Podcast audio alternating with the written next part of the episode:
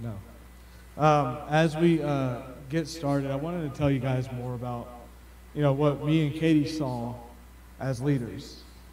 Um, one, thank you guys as a church um, for praying uh, and giving because, as you know, camp's expensive.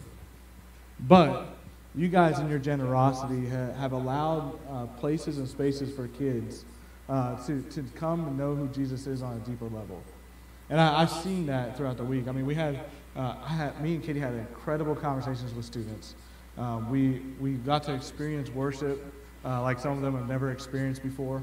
Um, and just one of those things that I would challenge you if you ever think about doing youth ministry, camp is extremely difficult, but it's extremely rewarding. Uh, raise your hand. Has anybody ever been to a student camp as a leader? Raise your hand if you've been to as a, as a leader. The, the few, the proud, you know.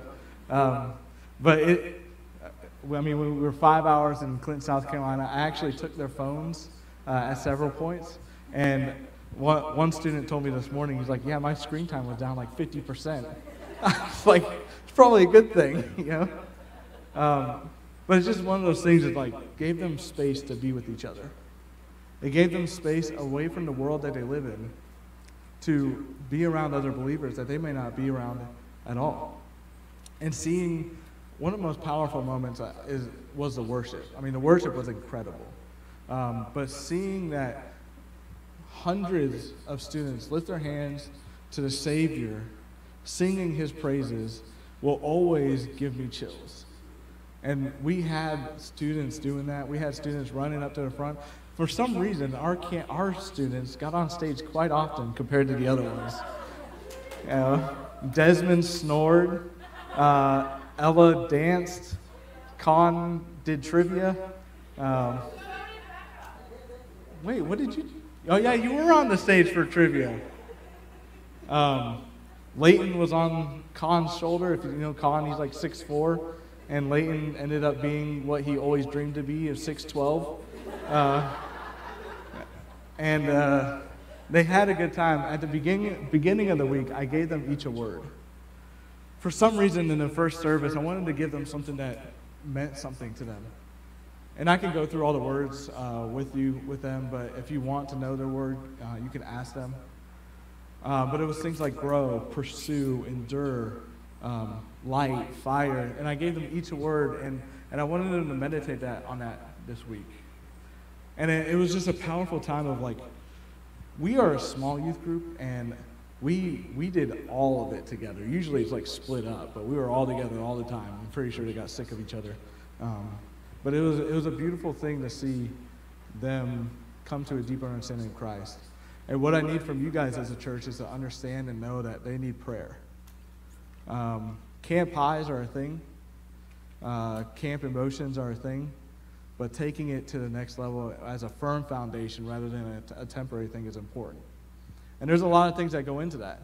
Um, but if you guys will pray with them and over them, I think it's important uh, because, like Caleb, Pastor Caleb said, they are the, the church coming up. And it's important that we do whatever we can uh, to, to help them my heart, as I'm sure Katie has found out, is, is for the students. Like, I love them, you know, completely and wholly. And, and I, my goal is always to see them come to know who Jesus is. And we, we've had a lot of conversations, so just be encouraged by our students. And, and so just wanted to give you guys that update. So as we um, go into the message today, the, the title is The Art of Preparation the art of preparation. And it's funny, uh, before we even get to the scripture, when you preach on something, God usually tests you in that thing. And I will tell you, this is the least prepared I've ever felt for a message. Uh, there's a lot of stuff. I, I tried to do it throughout camp. You know, I tried to, yesterday was a long day that I'll get to um, later, but we are going to um, be reading scripture. And I love that Pastor Caleb has us stand and read scripture. So if you guys will stand. We're going to be in 1 Peter 5, 6 through 11. So if you guys will stand and, uh, as we read um, God's, God's word, it's going to be on the screen. And it's 1 Peter 5, 6 through 11. as you're getting there, um, this is this is what we're going to be talking about today. And it says, "Humble yourselves, therefore, under the mighty hand of God, so that He may exalt you at the proper time, casting all your cares on Him, because He cares about you. Be sober-minded, be alert. Your adversary, the devil, is prowling around like a roaring lion, looking for anyone he can devour. Resist him." firm in the faith, knowing that the same kind of sufferings are being experienced by your fellow believers throughout the wor- world. The God of all grace, who called you to his eternal glory in Christ, will himself restore, establish, strengthen, and support you after you have suffered a little while. To him be dominion forever. Amen. You guys can be seated. So, the title is The Art of Preparation. And the first point I have for you is preparation helps soften the blow. Uh, preparation helps soften the blow. We're going to be talking about this idea of preparation today. Um, one of the things that I wanted to just let you guys know is like as you prepare in your life, it helps soften the blow. Um, does anybody has anybody does anybody like needles in here, like like giving blood or like getting pricked with needles? Is, it, is anybody terrified of needles? People are terrified. See, like it never bothered me. When in college, I actually had to. I was broke, and so me and Todd actually gave plasma uh, to earn money. We got like 40 bucks a pop. It was great. As a college student, that's all you needed. And so we would go in there for an hour. They would stick you with a needle, and I, I would watch them stick me with a needle, just because I thought it was interesting. Um, and so we would sit there. The, the blood would come out. They would uh, uh, spin it so this plasma would separate from the blood, and they would put the blood back in you. It was the weirdest thing. And at the end, they would put saline back in you, and that's where I really found out that that's where ice, ice in my veins comes from, because it is cold when that goes back in. So you got ice in your veins uh, from that. But one of the things I learned is like when you prepare for things, it makes it a lot easier. Uh, when I was talking to the nurse, they said that if you drink a ton of water, your veins swell up, so it's easier to stick. I was like, never knew that, you know. And then obviously they always tell you like not to tense your muscles because it, it's harder for them to find a vein. And so like as you prepare for things to come, it makes it a little bit easier. It's the same thing, same, kind of like the same idea. Um, in World War II, there was an operation called Operation Fortitude. Has anybody ever heard of Operation Fortitude? My dad, of course, you know, World War II guy. Um, Operation Fortitude was a, was a, a tactic by the Allies and as, before they uh, stormed the beaches of Normandy, what they would do is they would send inflatable tanks uh, to a different part uh, where they weren't going to invade just to distract and throw off the, the German army. Because they knew if they, they attacked Normandy at, at the point with, with all Germany's forces, they, they probably wouldn't succeed. And so to help soften the blow, help make them more successful, they, they employed, um, they, they deployed like fake battles uh, they did Operation Fortitude, which they would make fake tanks and pull them out into the beach and make fake battles. They would drop dummies out of airplanes to, so the Germans would know, hey, what's going on here? Let's send some forces down here. And, and what happened was they, they diverted their troops more away from uh, Normandy, so when, when the attack came, they were more successful. See, preparation helps soften a blow. Peter tries to warn us of this and it gets us to remember this. It says, Be sober minded, be alert. Your adversary, the devil, is prowling around like a roaring lion, looking for anyone he could devour. Resist him. See, we have to prepare for what's going to come in life. A lot of things will be made easier when you think through what's going to happen and that you have an enemy. See, Psalms 23 tells us uh, it's even though I walk through the valley of the shadow of death, I will fear no evil. And it, goes on to say that you, make a ta- you prepare a table before me in the presence of my enemies. And so, what does that guarantee? It's pretty simple, right? It guarantees that we're going to be walking this life with enemies at and in our life. And Pastor Caleb talked about it a few weeks ago where he talked about the, the temptations and Satan is going to be attacking us. And so, as we continue to remember and, and look forward to what's going to happen, we have to know that enemies are going to be attacking. You are going to be fooled. You're, you're, basically, you're a fool if you think that you're just going to skate through life without Satan attacking you. It's ridiculous to think that. And so, as we, as we think through this, how do we prepare? Well, we have to know who we're fighting. In, in the art of war, um, I can never get his name right. Sun, Sun Tzu uh, writes this. He's a general of an army, and he wrote a book, The Art of War. And he's talking about basically how to prepare for the fights that are coming up. And I have the quote on the screen, and I love this quote.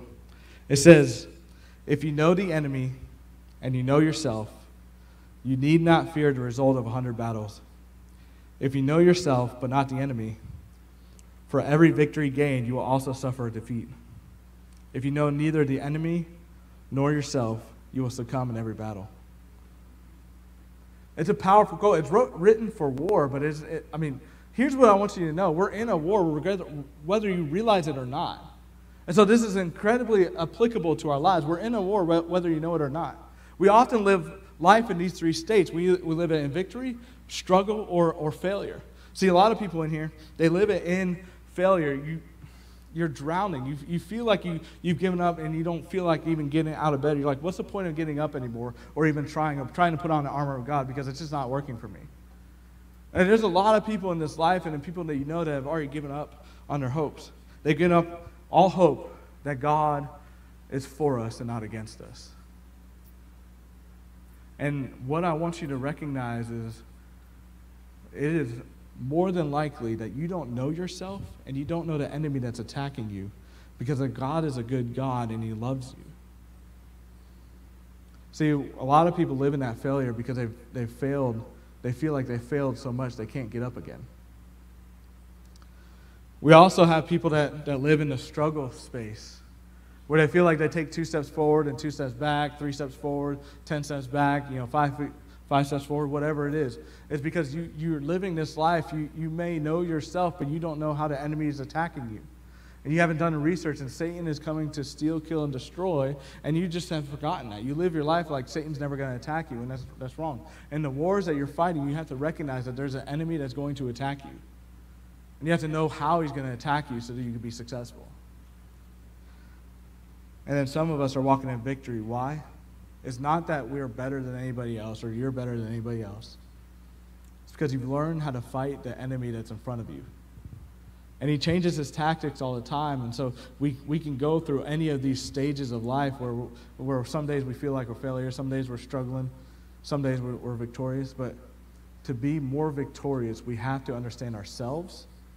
Where do I fall? Where do I trip? Where do I get into trouble? Where does temptation get me? We have to understand the enemy.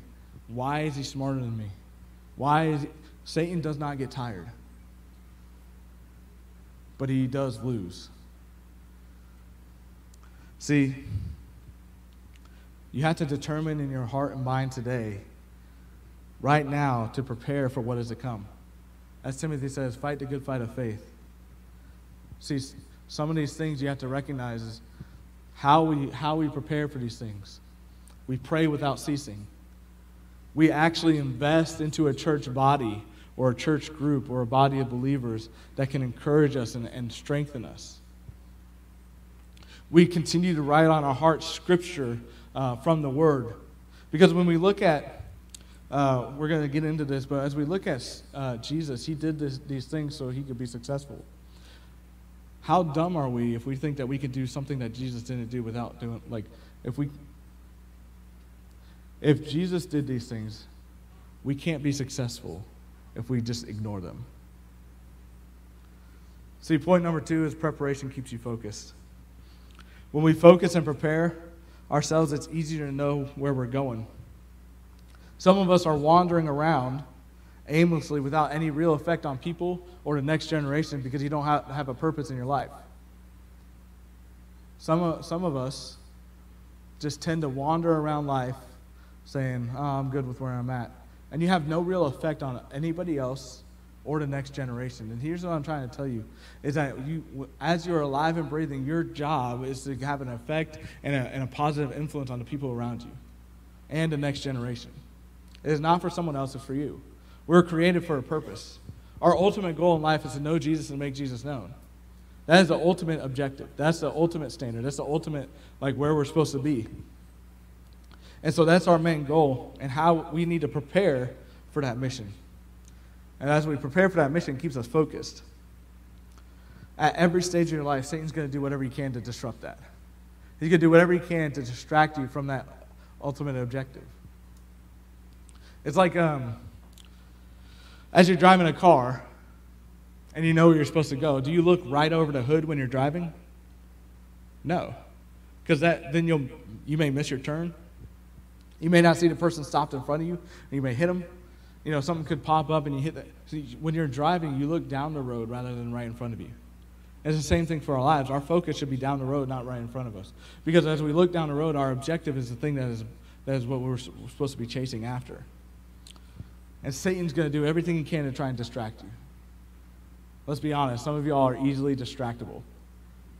You know, ADHD is a real thing. You're reading the scripture and you're like, I wonder what I'm going to eat for lunch. You know? I say these things because that's what's happened to me. You know? Uh, but, I mean, Satan could use all these things to distract you. It could be shame, it could be past trauma, it could be health issues of a family or loved one or even yourself. It could be insecurity, you know, thinking that, you know, I can't do some of these things that God has for me. Or it could be a kid that won't listen, climbs on a table and jumps off and hurts themselves. I'm telling you, these are not you know, modeled after my life, but they're pretty similar. It could be a selfish coworker who won't be quiet. It could be the fact that your clothes always seem to get tighter no matter how much you try. And you just wish that there was a simple solution. Or it could be you're afraid to look at your bank account because you're, you know the depths of what is going to happen if you just look at it and you just feel the weight and the shame of man, I've made so many mistakes in my life. Or it could just be isolation you feel because you always feel like you're you have to be the first one to text. You have to be, be the one to reach out. No one loves you. It could be any of those things. It could be a, a multitude more. But Satan, his whole goal is to distract us with all kinds of things. And he's good at it. We're so easily distractible our focus gets shifted like that. But that's what it says, like, take captive of every thought. See, we have to focus and fixate on Jesus and fix our eyes on the Savior. One of my favorite verses last year is Hebrews 12, 2. And it'll be on the screen. But I love this verse. It says, Keeping our eyes on Jesus, the pioneer and perfecter of our faith for the joy that lay before him, he endured the cross, despising the shame, and sat down at the right hand of the throne of God. See, when Jesus was living in Hebrews, it talks about what Jesus focused on. See, it says, for the joy that was lay before him, he endured the cross. See, what I want you to understand is that the cross was not the joy that he, they're talking about.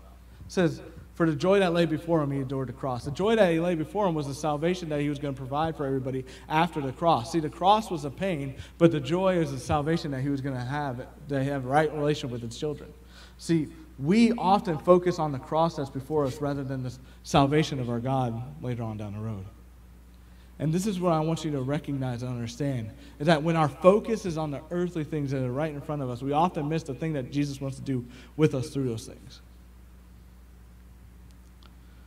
We have to prepare to focus on the objective, not the obstacles. And how do we do that? We need to know what truth is, too. Last night, a really smart person told me this, and it's going to be on the, on the uh, screen. And if you don't know who the smart person is, it's Katie. Just so you know. I'm not going around talking to some random smart people. It's usually Katie. Um, but she said she taught this in a Sunday school, and it, and, and it stuck with me, and I wanted to share it. And it says, The more familiar you are with truth, the easier it is to identify the lies. Isn't that significant? The more familiar you are with truth, the easier it is to identify the lies. See, why we fail so much and lose our focus so much is because we're not used to the truth that God is trying to give us. We're not in Scripture. We're not in a church body. We're not praying. We're not listening to worship music. We're not doing some of the things that God has instructed us to do. And so when, when something comes, Satan is easily gets us distracted so easily because we're so used to the lies that he has for us. Instead of soaking up our, our hearts and our minds in truth. The more familiar you are with truth, the easier it is to identify the lies. And she gave me some, some analogy that I can't remember exactly how it went, so I'm just going to leave that to her. If you want more about that, just ask her. But prepare yourselves now to focus on the objective rather than the obstacles. And then the last point preparation can save your life. Has anybody heard of a, a man named Rick Riscola? Rescorla? Rescorla? Rick Rescorla. Sorry, that's hard to say. Well, his story is incredible, actually. But it begins, he's like one of the chief uh, safety guys uh, for this company. And he, he runs these people through all of these exercises all the time, like fire drills and you know what to do in certain situations. And he makes everybody in the building do it. 22 floors of people. Like he makes them all do it. When, when the time comes, everybody, doesn't matter if you're a CEO or just a visitor, you have to do all these things. And he makes sure you do it because that's his job and that he, he, he found that important. And so he goes through it and he does all these things. And people are actually kind of annoyed with him at a time because he's like, why do we always have to do these things? I'm, in a, I'm on a phone call with a business. I'm on a phone call with a client. I need to do this. He's like, no. And he makes them hang up and goes through this process. Uh, he took his job seriously. Shortly after the impact of the building, Port Authority calls and says, everybody stay put. Rick knew what he had to do and didn't listen to the message, and he started the evacuation plan that he had already prepared. That everybody in the building knew his, his fire marshals, his floor leaders, all that stuff. They start kicking into action because they knew what to do. So Rick grabs his walkie talkie, he grabs his bullhorn, and he starts leading people down the stairs because he knew what to do. He was prepared. And as he's walking down the stairs, he's singing these people's songs because they're starting to get scared of like what's going on. I don't know what's happening. You know, what are, what's going on? Uh, I don't, everything's shut off, power's out. And he's singing these people's songs. He was a Vietnam veteran. And used to sing these songs in Vietnam uh, to his buddies to help uh, give them peace. And so he's singing songs, talking to these people through what he has to do. And as he goes down, he calls his wife. You know, he says, "If I don't make it out, I want you to know that um, this is, I'm the happiest I've ever been. I've never been happier. As he reached the bottom and watched the people go out, he recognized that there were still people left. And so he went, climbed back up. He was last seen on the 10th floor. At 10 o'clock, the tower crashed. And you know what I'm talking about, it's 9 11. 13 Morgan Stanley employees died on 9 11. But 2,687 employees and 250 visitors survived because of him. Isn't that incredible? I mean, think about that. The Port Authority, like all, all indications said, stay there. But he knew exactly what he needed to do. And so he acted, he acted on it. Over 2,700 people are alive today because of Rick. And he sacrificed himself for that. They survived because Rick was prepared. By him doing the work before it was real and difficult, he made a way to save thousands. Here's what I want you to know there's two things that I want you to know. If we are claim Christ as our Lord and Savior, we need to be preparing people for what's going to happen.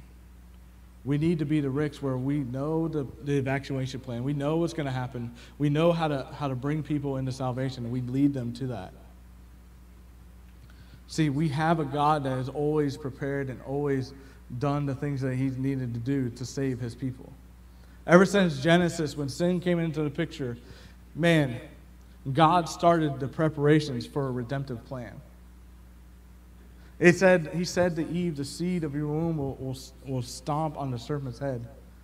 We see all throughout the Old Testament of God preparing a way for Jesus so that he can be in right standing with his children again. And see, this is what the gospel is. One night I gave them what the gospel was.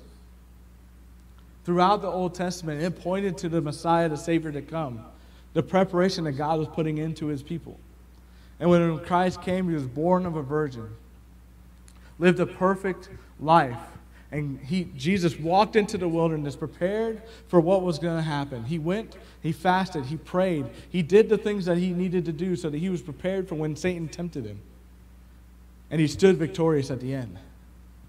He lived a perfect life, died, died on the cross of uh, something that we did not deserve, and sacrificed himself for all of us. See, we as Christians know this.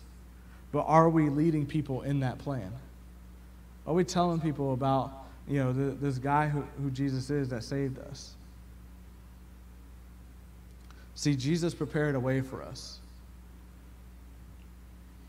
And I'm going to kind of end with this thought, and so the band will come back up. Jesus prepared a way from us, for us. Christianity is not a sit back and wait religion. I've said that before, but I just I want you to recognize that. Christianity is not a sit back and wait religion, it's a get up and go kind of thing. Jesus has prepared a way for us. See, as we, we live our lives, we have to recognize the things that Jesus has done for us.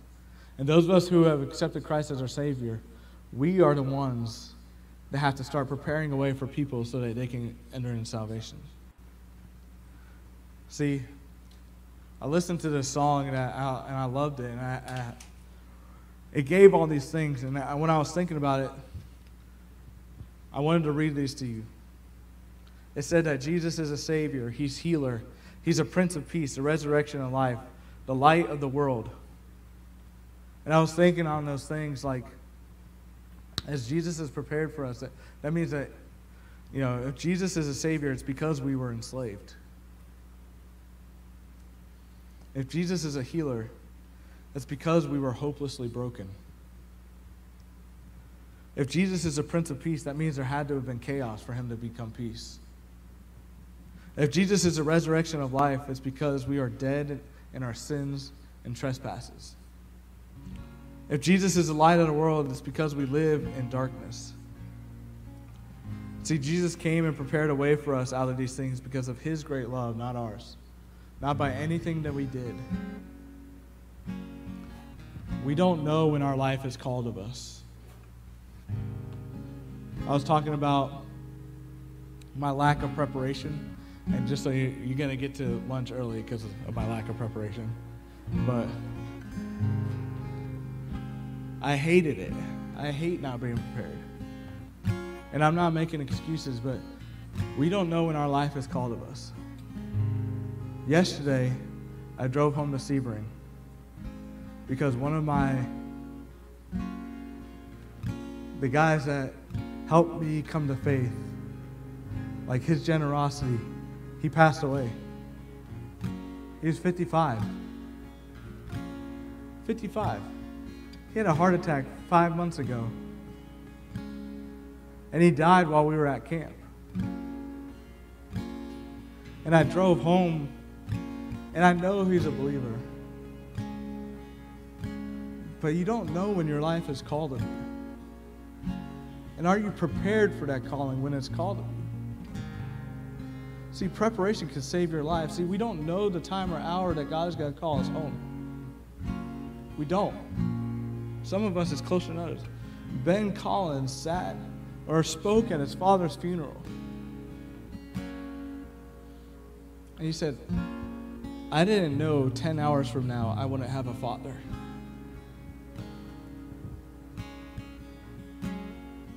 Could you imagine? He wasn't prepared for that. There's things in life that you will never be prepared for, but what I know is that when, when God takes me home, I am prepared for it because I have a salvation uh, secured in who Jesus is. Because when he died on the cross, he said that hell and death is de- defeated forever if you just trust in me. And so from this moment on, the moment when I accepted Christ as my Savior and started living for him, I was prepared for heaven. He made a place for me. And so when I die, I know that I'm going to be in heaven. And that's what I want for you guys. It's for you to prepare yourselves to know that there is going to be an end to your life and where you're going to go is important. Because you don't know what 10 hours is going to happen from now. You don't know what or who is going to be taking from you. And the Bible says now is the time of salvation, not later. We have too many people focused on, I'll do it later. It doesn't work like that. At any point, your life could be called of you. And so, what are you going to do with that calling? Now is the time. Prepare yourselves now for the things to come.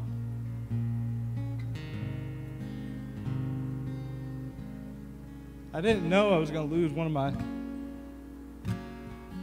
the guys that showed me so much generosity